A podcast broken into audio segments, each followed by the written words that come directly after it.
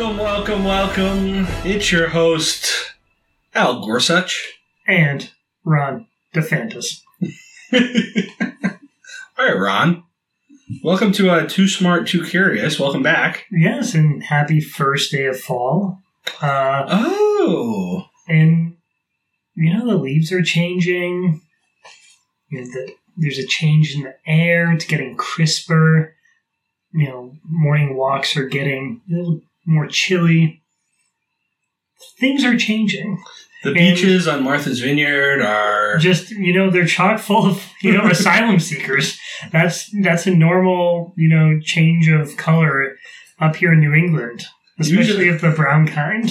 Yeah, the, the, the colors are changing in, in Martha's Vineyard from white to uh, brown or tan. Many shades. Many shades. Whatever Venezuela has to offer, Ron DeSantis is the one to thank I just, Martha Martha's Vineyard Martha's Vineyarders. I just honestly watching that whole thing play out. I um, I couldn't help but think of the, uh, you know, the scene in Jaws hmm where they're all like gathered in the town hall trying Yeah, to figure out what to do Yeah, with the shark. the shark? I just like couldn't help but think about that town meeting. Just and was like, come on, there's got to be a wily old fisherman in the back of the room that just like camera pans to, and he's like, you know what you got to do about the, the immigrants is I tell you what to do about the immigrants. He's just mumbling. No one Yeah. can figure out what the fuck he's saying. Look, I got a scooter that's twenty feet long, ten Yeah. feet wide. We're gonna need a bigger boat if you're gonna take those immigrants back to Cape Cod. It'll cost you ten grand for me to take them on the boat. Another ten for me to you know move him offshore. just like it's like otherwise he'll be living on welfare the whole winter. All your all your money will be going to Venezuelan asylum seekers. Think about it. You don't want this to happen over the winter. It's like, it's like we joke about it, and at the same time, I know there wasn't a wily old fisherman, or maybe there was, but like that meeting did happen on Martha's Vineyard. Like the sheriff and the town officials got together, and were like, all right, what the fuck do we do about this?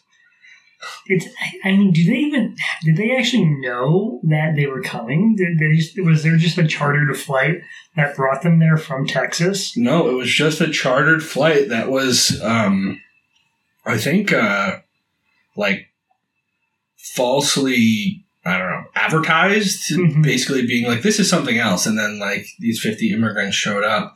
And I don't know. Uh, I could, I could fucking rant about this for hours. So we're to contain it. but, like, that was just wildly stupid for like a dozen reasons that we're to get into some of them. One, okay, reason number one, um, the the why Martha's Vineyard. I have no problem with immigrants going to Martha's Vineyard, but why Martha's Vineyard? I'll tell you why. The one reason Barack Obama has a house there. That's the only reason it was chosen. They're they're hiding behind this like, well, Martha's Vineyard voted for Biden thing. No, Barack Obama has a house there, and so they they associate um, Martha's Vineyard with Barack Obama and Democrats. That's it. They just all go to Al, Alan Dershowitz's house. Like- that would be hilarious. Yeah, and it, it Well, the, the, well, the island the island has voted blue historically. It is a liberal enclave, quote unquote. But like, it's just a strange association for them to send them to Martha's Vineyard. One, two, or two. Okay, if you are really a conservative who cares about conserving fucking resources or whatever, sending them to Martha's Vineyard is actually a really inconvenient place to send them because there's no services in Martha's Vineyard, especially in the winter, Mhm. right? There's nothing there. And then you once mean, they get, off-season Martha's Vineyard is not a paradise? no, it's a fucking resort island. There's nothing there after Labor Day, right? So sure, okay, you're making a political point. You send them to Martha's Vineyard. I get it. Um, I, I think it's fucked up, but I, I get the point you're trying to make there. But actually, what you're doing is just creating inconvenience for these immigrants who are then going to need to go back to the mainland to get any fucking services Hmm. right? Like you have to be a wealthy person to live on Martha's Vineyard because anytime you need to do anything, you need to take a fucking ferry ride to Hyannis or Falmouth, which costs like $60, right? Also, sending people who have very little money and nowhere to live to Martha's Vineyard, where there are, I think there are like nine homeless beds on the whole island, Mhm. right? Like, is just cruel. And there's no, there's, there's no cheap places to just grab a bite to eat. There's no fucking McDonald's with a dollar menu. The grocery stores, the prices are hiked up because it's all on an island. Like, this was just blatantly cruel. I would have so much, I mean, I, I think philosophically, this is problematic. But if they flew them to, I don't know, Washington, D.C. or Boston, I'd be like, huh, it's fucked up, but actually there are things and there are services to help those people there. Mhm. Sending them to Martha's Vineyard as a political stunt just because Barack Obama has a house there and the Kennedys are associated with it, so Mhm. it's Democrat land, Yeah. is just mean. It's just cruel. It's just inconveniencing these poor people. Um, and my final reason why this was stupid is all these liberal elites that you're trying to fuck with. Guess what? They already fucking left. They're not there. They don't care, right? The people who are staying on Martha's Vineyard year round.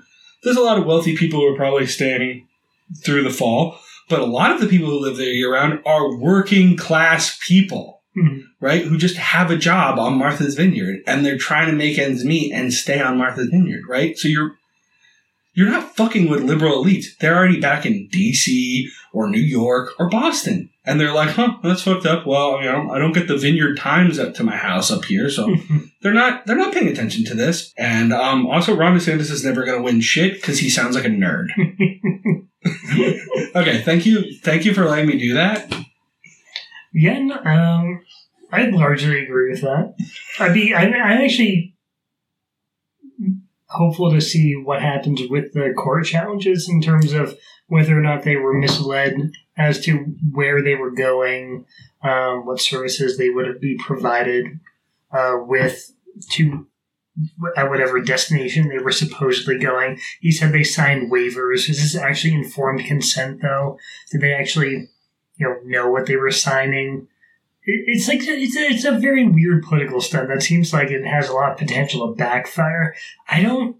I feel like it's very risky. Like, like there's a lot that he could lose here based on trying to own the lives in Martha's Vineyard, playing a '90s, you know, culture wars playbook where they still think the only people who drink lattes are, you know, fucking, you know, rich Democrats. Everyone likes lattes. Lattes are fun everyone eats latte or drinks lattes rather.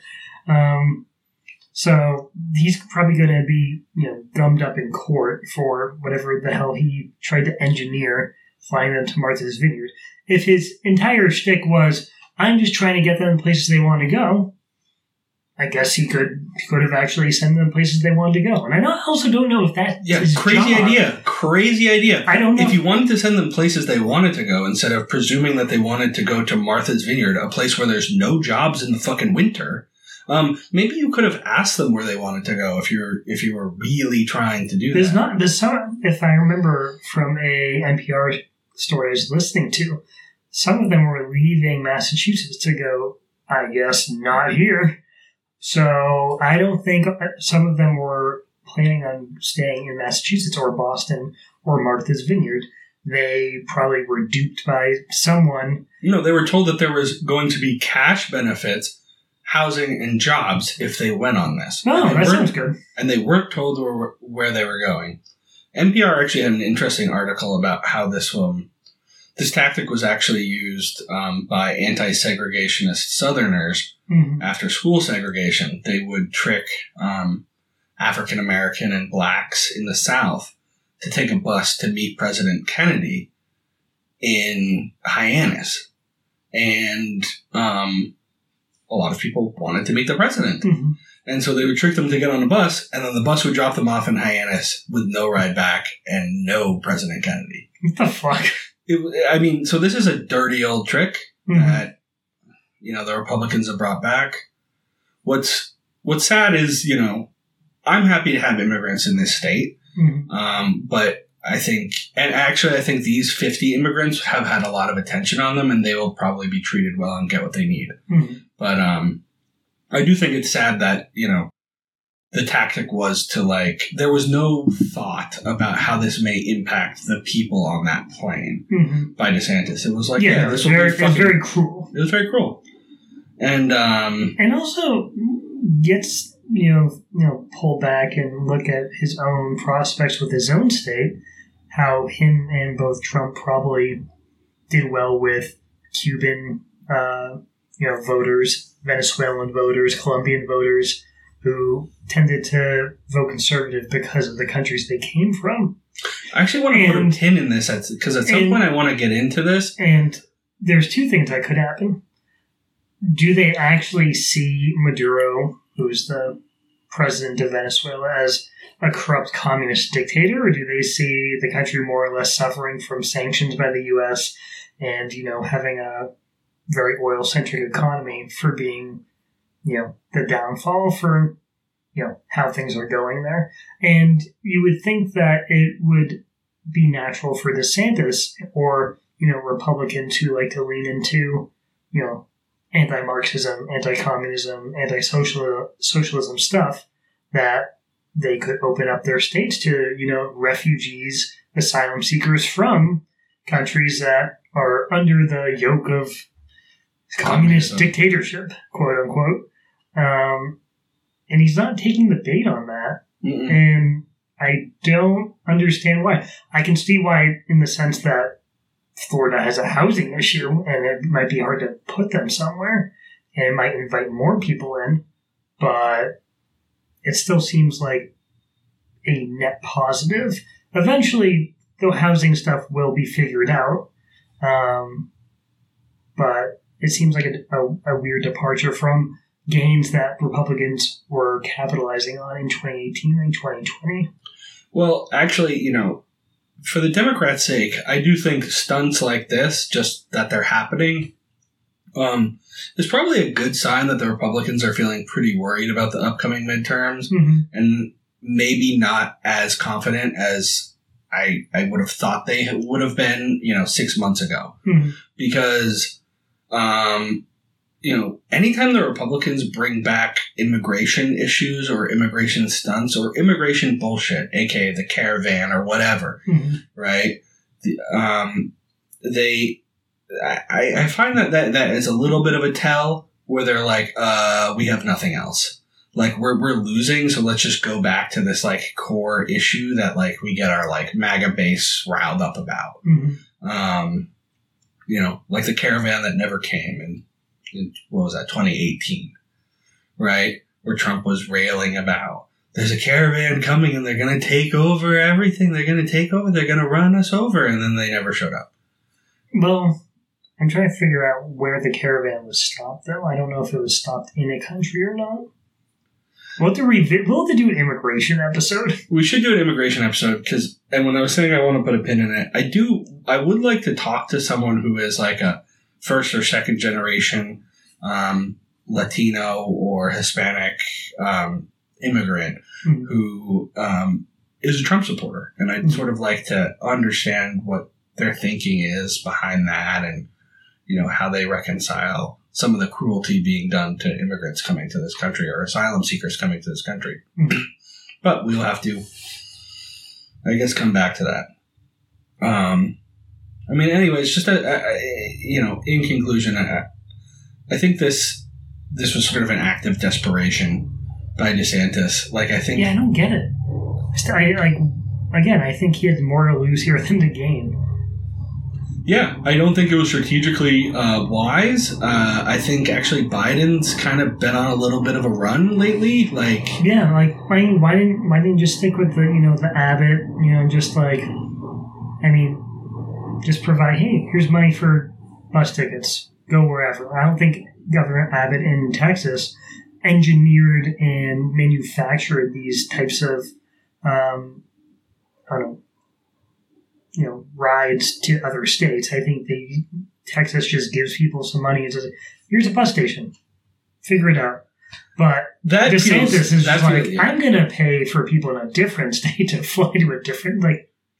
It, it- it's it's not the it's not a again it's weird because it's not a state government's job to um, do that in some sense. It, it, crosses weird legal lines that the federal government is responsible for. And logically, it's just strange. Like, you know, it's like, okay, so these people from Texas, you flew them to Florida, then you flew them to Martha's Vineyard. Oh, was it Florida then to Martha's Vineyard? Yeah, they flew them from Texas to Florida, then to Martha's mm-hmm. Vineyard, right? Which is like these conservatives who are, you know, so worried about resources of government. It's like, well, this seemed like a waste of resources. I kind of understand the bus voucher thing. It's like we feel like we don't have the infrastructure or jobs to support this many immigrants coming But in. and, and also, I mean, asylum seekers are entitled to work, and they like they're not given a stipend by the federal government or anything.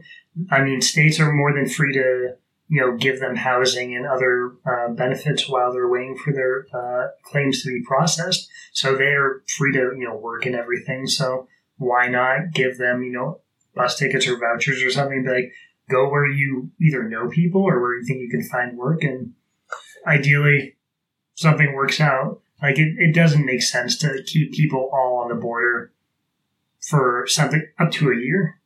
yeah, that that that Like it's a tight it's a tight economy. It's a tight labor market. There are people looking for uh, you know workers. So the bus voucher thing actually like feels feels completely different to me. It's like here's a bus voucher, go somewhere else. yeah, you're not you're not um you know pressuring anyone or you you can't be credibly accused of you know what there's a lot of words that are thrown out there kidnapping trafficking um you know a lot of different metaphors or um Well, a bus voucher is not inherently cruel. Oh, Tricking someone yes is correct cruel. that's what i mean like it, it's it's it is you're giving You could not use the bus voucher. you- You could be yeah. like, "Sweet, I just won't do that." You're not signing anything. You're just like, oh, okay, this is a bus voucher. I can use this for Peter Pan or Greyhound or whatever. And then I can go to these cities and you know get connecting bus routes.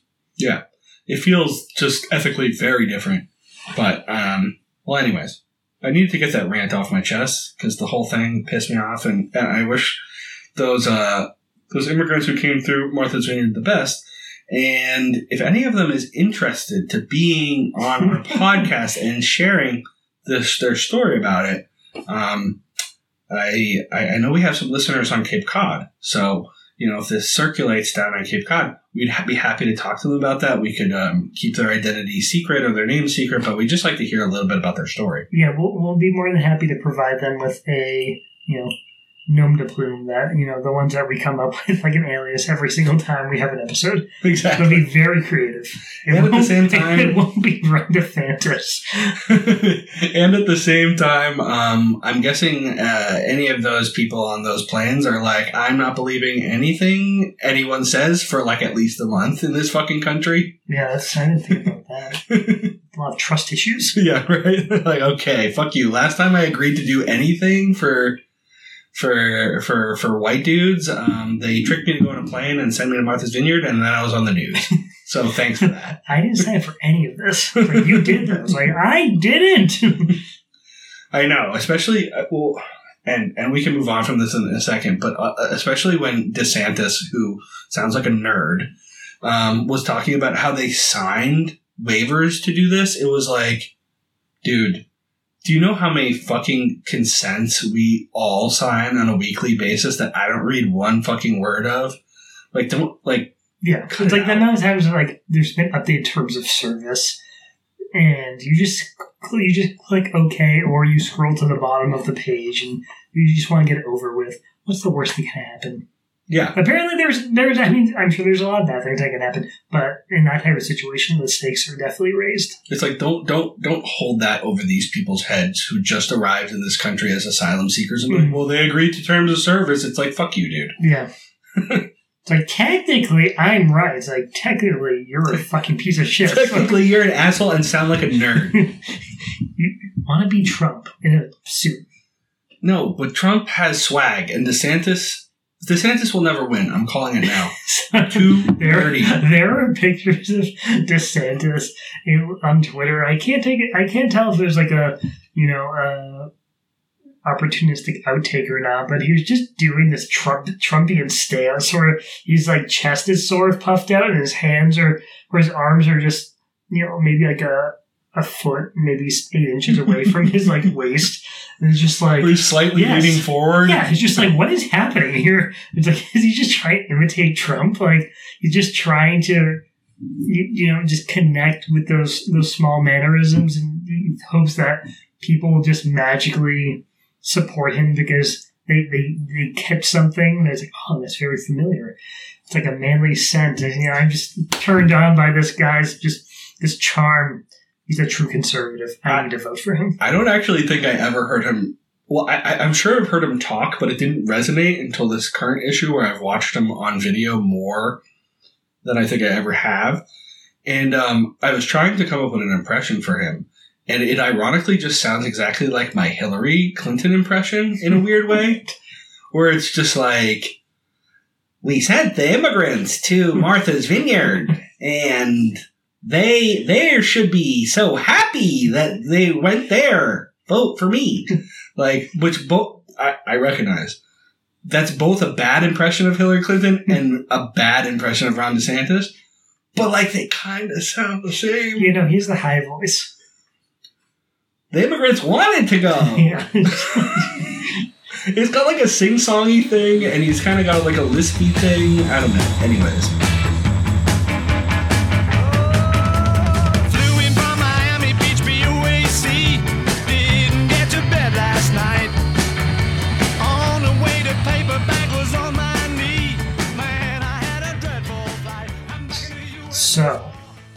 just want to remind you know our listeners that there is a war in Europe. No, it's not the one you're thinking of. It's not Ukraine and Russia. It is a place that you're too afraid to pronounce, and you don't want to look dumb in front of your friends and family.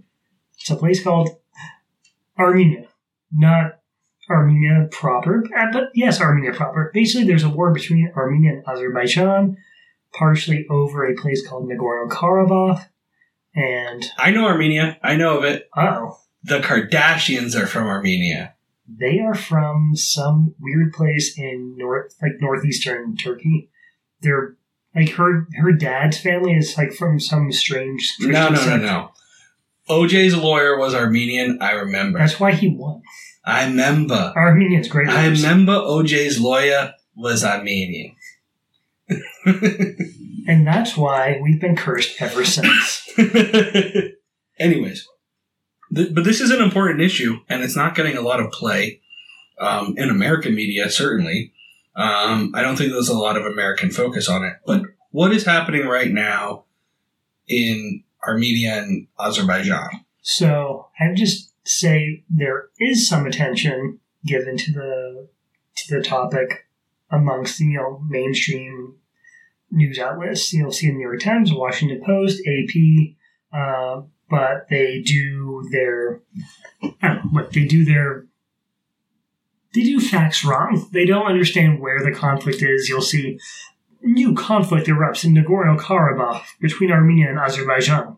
Well, that's not really what happened. That's the, the Azerbaijan invaded Armenian sovereign territory, not its, you know, um, Are you saying the New York Times is fake news? it is fake news. it is actually actively spreading misinformation Hmm. by just um, running false headlines And specifically how? uh, because Azerbaijan was bombing towns and cities in Armenia proper and has forces inside the country's sovereign borders, not in a territory that's disputed since 19, what, 80, 1988 or 91, whenever the war started. So people get confused because that's what the war in 2020 was largely about. But now Azerbaijan is inside the country bombing shit. And that's a little different than saying we're reclaiming our uh, our previously occupied territories when you just go into a different country and be like, "What's up? We want to fucking destroy your shit because we're actually bad people." You're saying a lot of important things, but I think we, we, we, I think I and our audience need an introduction to the current conflict, where we're at, what's happening now. Sure. So current conflict is uh, when at the end of World War One. Obviously, there were a few changes to how countries and empires uh, would be going forward. Ottoman Empire fell apart. Russian Empire fell apart during the um, the Bolshevik Revolution.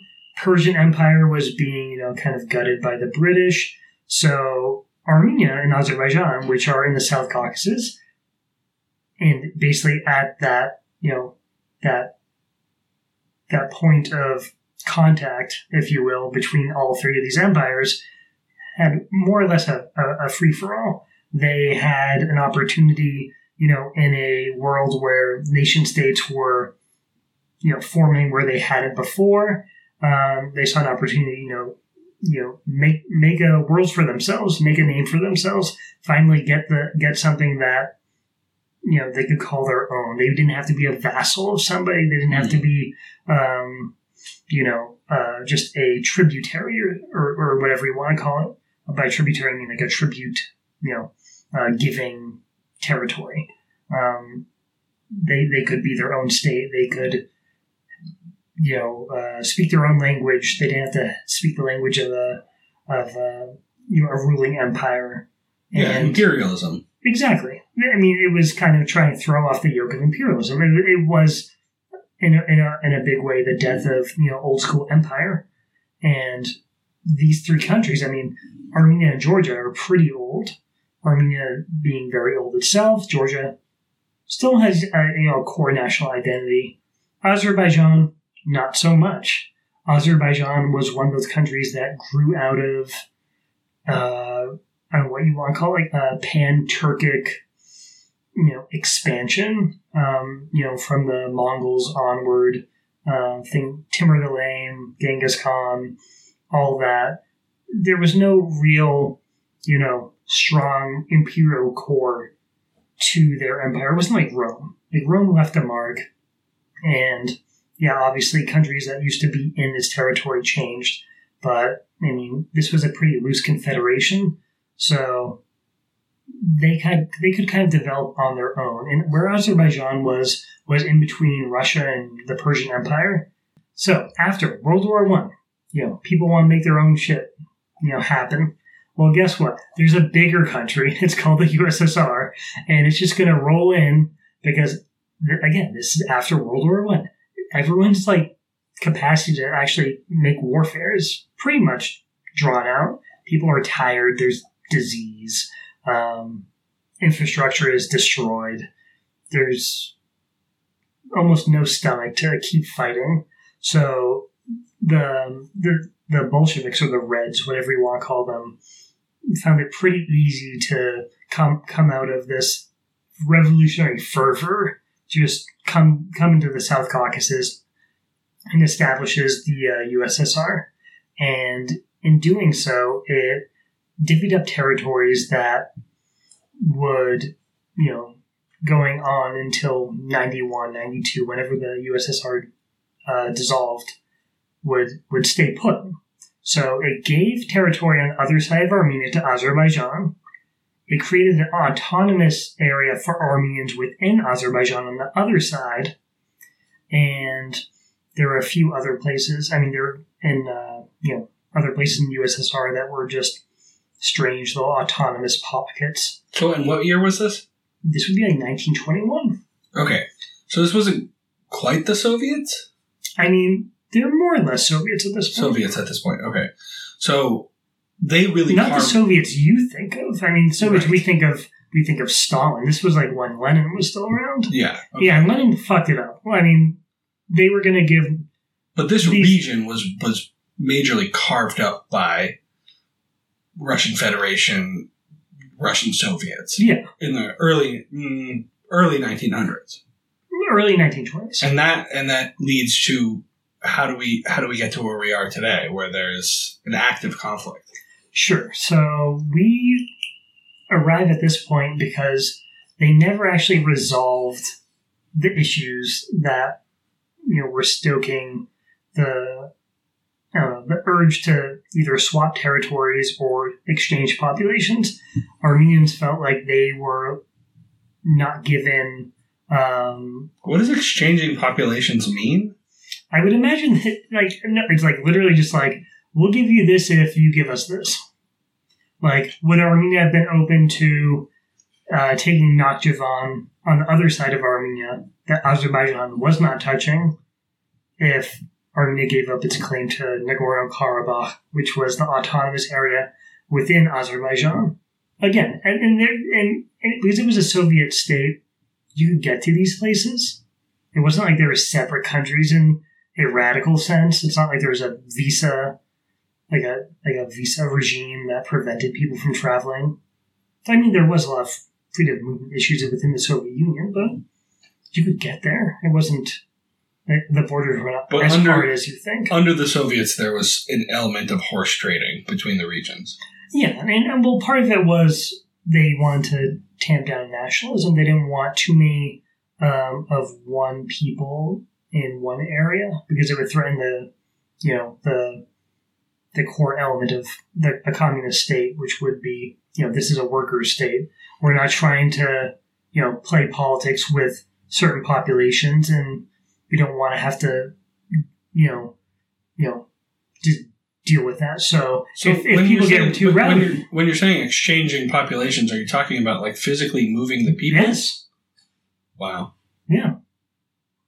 Oh wait, this place is too much up to Armenian. I mean, that's what happened in Nagorno Karabakh. It used to be like ninety something percent Armenian, ends up being like seventy something percent Armenian by the end of the uh, nineteen eighties. I mean, it, the uh, reason the reason I'm, I'm I'm harping on this is because like I, I kind of feel like it reflects a little bit back to our early conversation about DeSantis, where there's like there's got to be some sense on the southern border where it's like this area is is becoming too Hispanic. Move these people somewhere else, Mhm. right?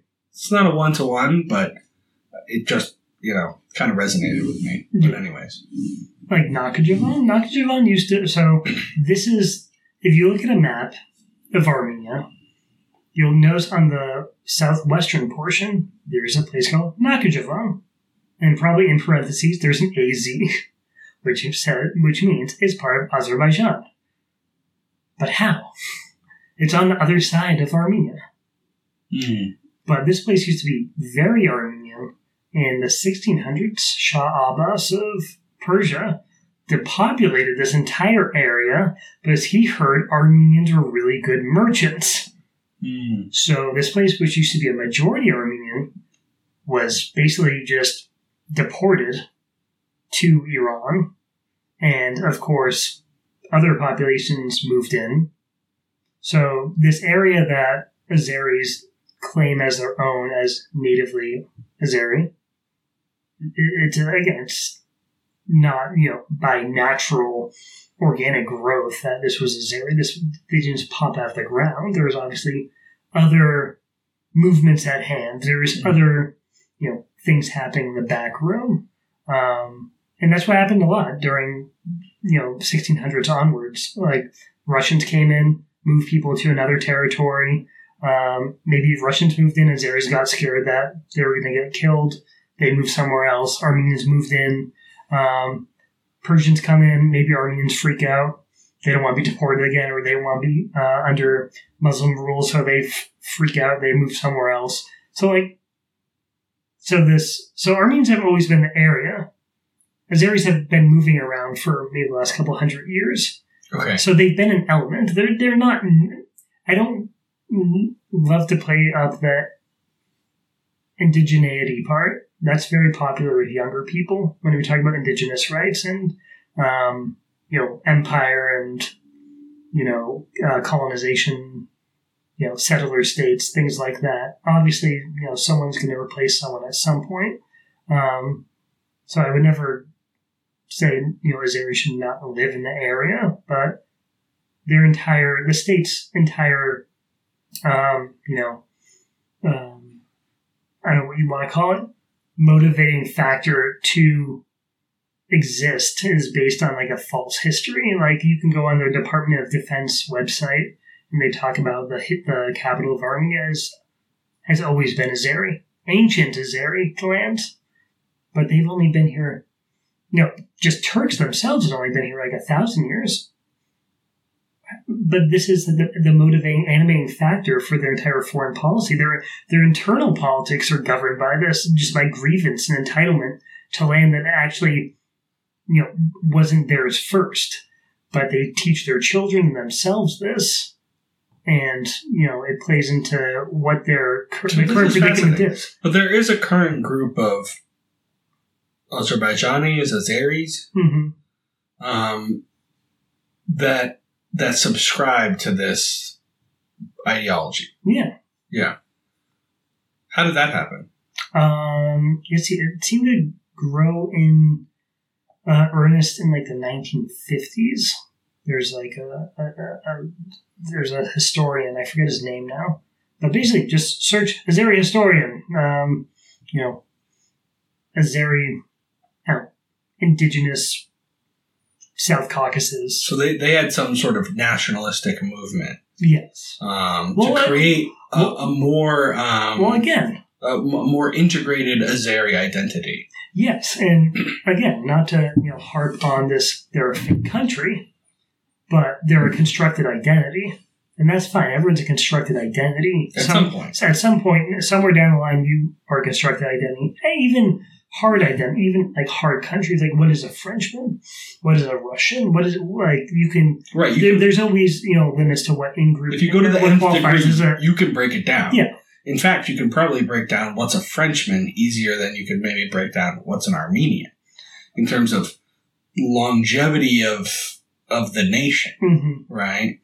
Or the longevity of, of there being a group of people that's like, this is what I am, Mhm. right? Like Armenia is older than France, Yeah. Right? No, no, no. Like it is. It's not like a lot of European nations are.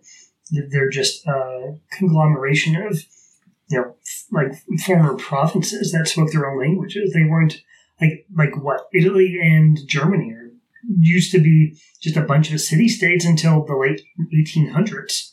People Yeah. think that these are ancient European cultures, and they're just like, no, I fucking hate the Brandenburgians. Like, what what what is the motivating factor for Azerbaijan in in the current conflict? Which, I, I, from what I read in American media, there's conflicting reports on who has actually started the most recent conflict. I guess there has been, um, back, I don't know the best way to phrase it, but back and forth between the two countries since 1994. More recently, there's been more escalation since 2020. So they're calling this, I think, vaguely on Wikipedia and on the internet, the 2020 war. I think that's like a very dumb take. Just the idea that people would question whether or not Armenia um, instigated this. Let's go back to the 2020 war. That was a 44 day war. Um, you know, for, since the 1950s and 60s onward, there's been that Armenian majority there. They've been putting, you know, together, um, you know, requests to have this section of the country unite with Armenian SSR, so this Armenian Socialist so- Soviet Republic or Soviet Socialist Republic, um, and they were denied by the Supreme Soviet, which is the um, chief legislative body in the USSR, uh, and they just kept being denied. And yet, say these grievances just start getting pent up. Basically, ethnic Armenians in Azerbaijan did not feel like they were respected. They felt like they were discriminated against. They weren't getting the services that you know, you know, Azerbaijanis were getting. So even if they were equals under the law, under you know the Soviet constitution, they weren't feeling like that was the case. Um, Gorbachev, you know, shows up in the 80s, perestroika, glasnost. They're opening up the country. This is kind of le- leading countries to, um, or Soviet socialist republics to get a little looser with their media. Um, there's a little more nationalist, you know, fervor, if you will. You know, countries are feeling themselves. They're not. I mean, again, I feel like everyone knows the USSR is kind of on its last legs, even though I, I think people were a little surprised that it collapsed. But I think, you know, people in their respective countries felt something in the air. So Armenians in this area were very earnest in their um, desire to either declare independence from Azerbaijan or join formally with Armenia. And this is still within the Soviet system.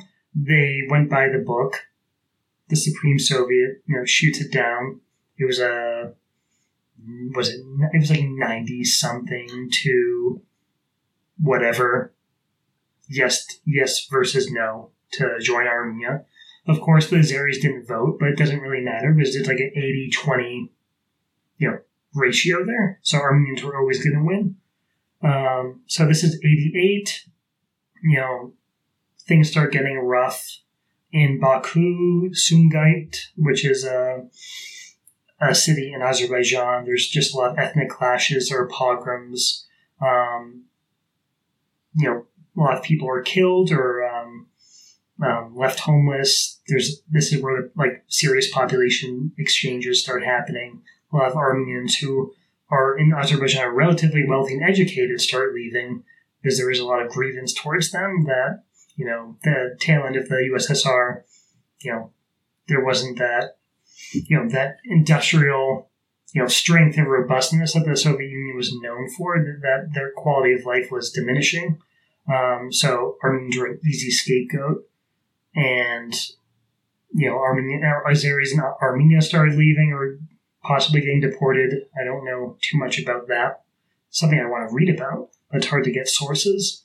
Um, so throughout the late '80s, this is happening. They're just you know countries where they both had subst- like significant populations amongst themselves. So a couple hundred thousand Azeris in Armenia, um, a couple hundred thousand Armenians in Azerbaijan.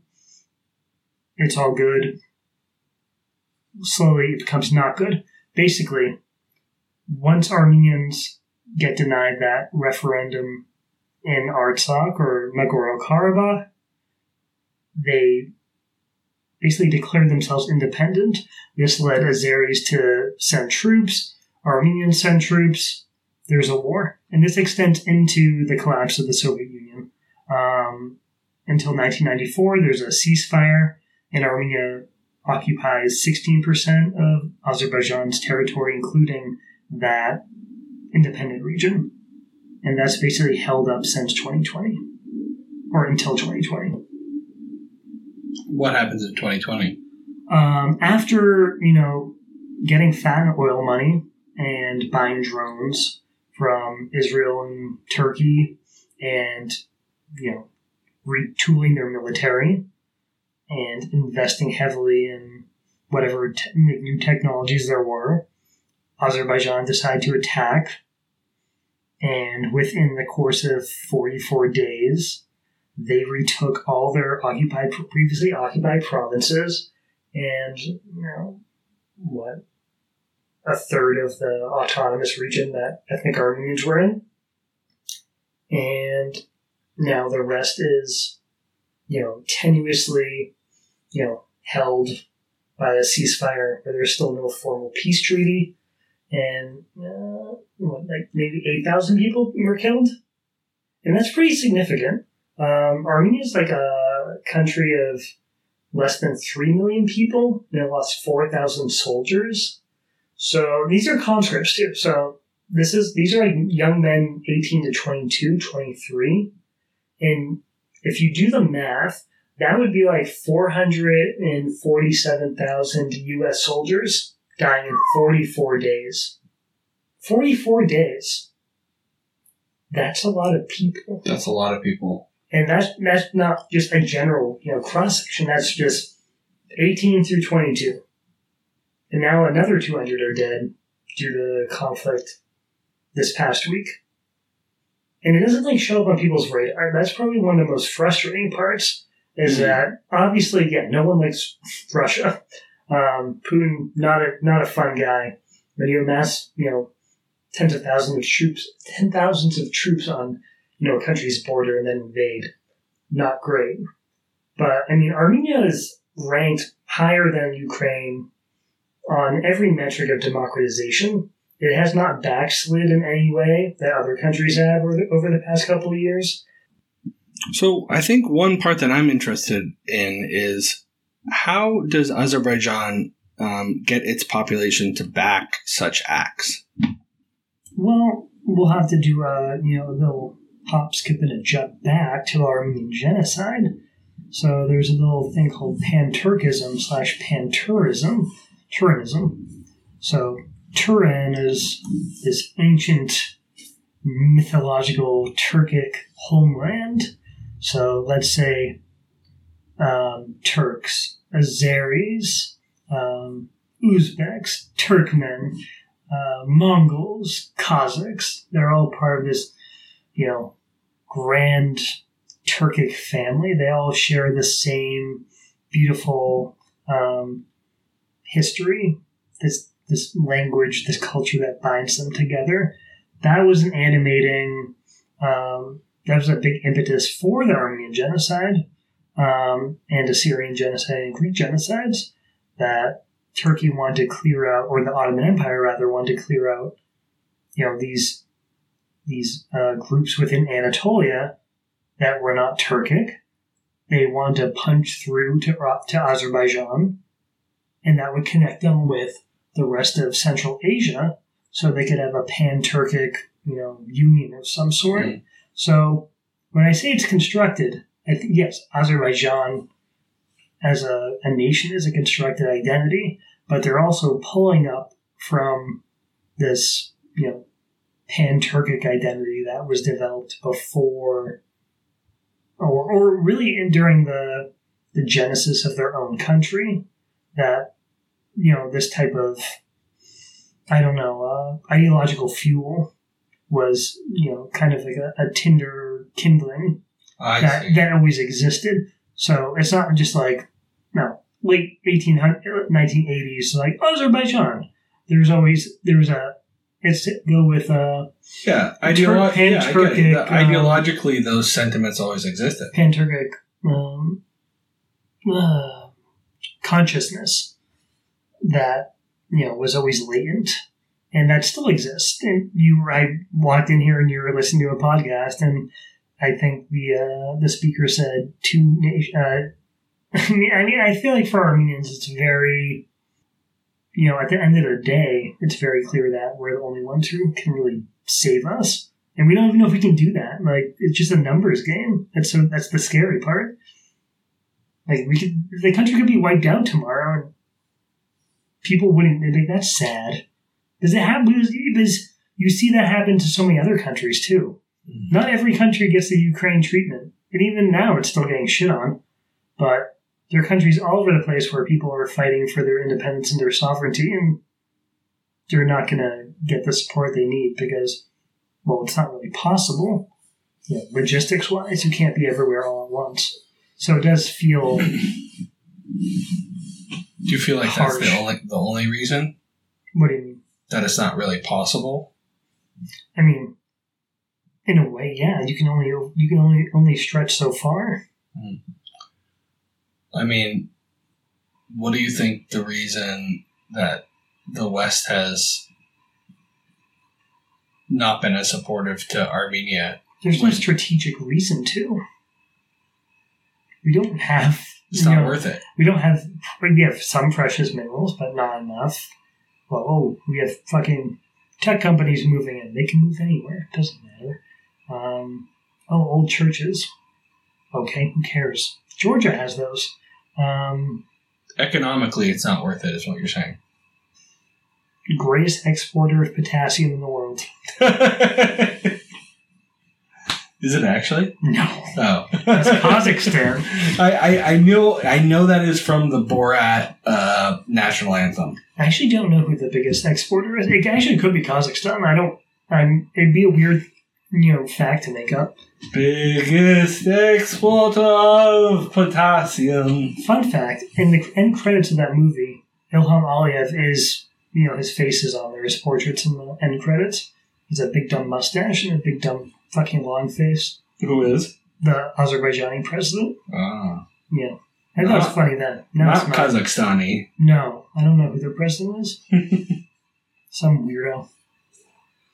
All right. Well, this has been a robust review. Yeah. I really um, appreciate your your depth, the depth of your knowledge on, on this subject, and you know, I think we can continue to follow this. And all right. Well, uh, this has been your boy Al Gorsuch. Ron DeFantis. Uh, yeah, no, no tropes about Italians this time. I mean, Ron, De- Ron DeSantis is Italian. So Is he? Yes. Oh, there we go. All right. I feel like he tricked people into thinking that he's actually Hispanic. you might have. Wow. All I'm from Santa's. Okay, bro. This has been uh, too smart, too curious. Emphasis on too curious tonight.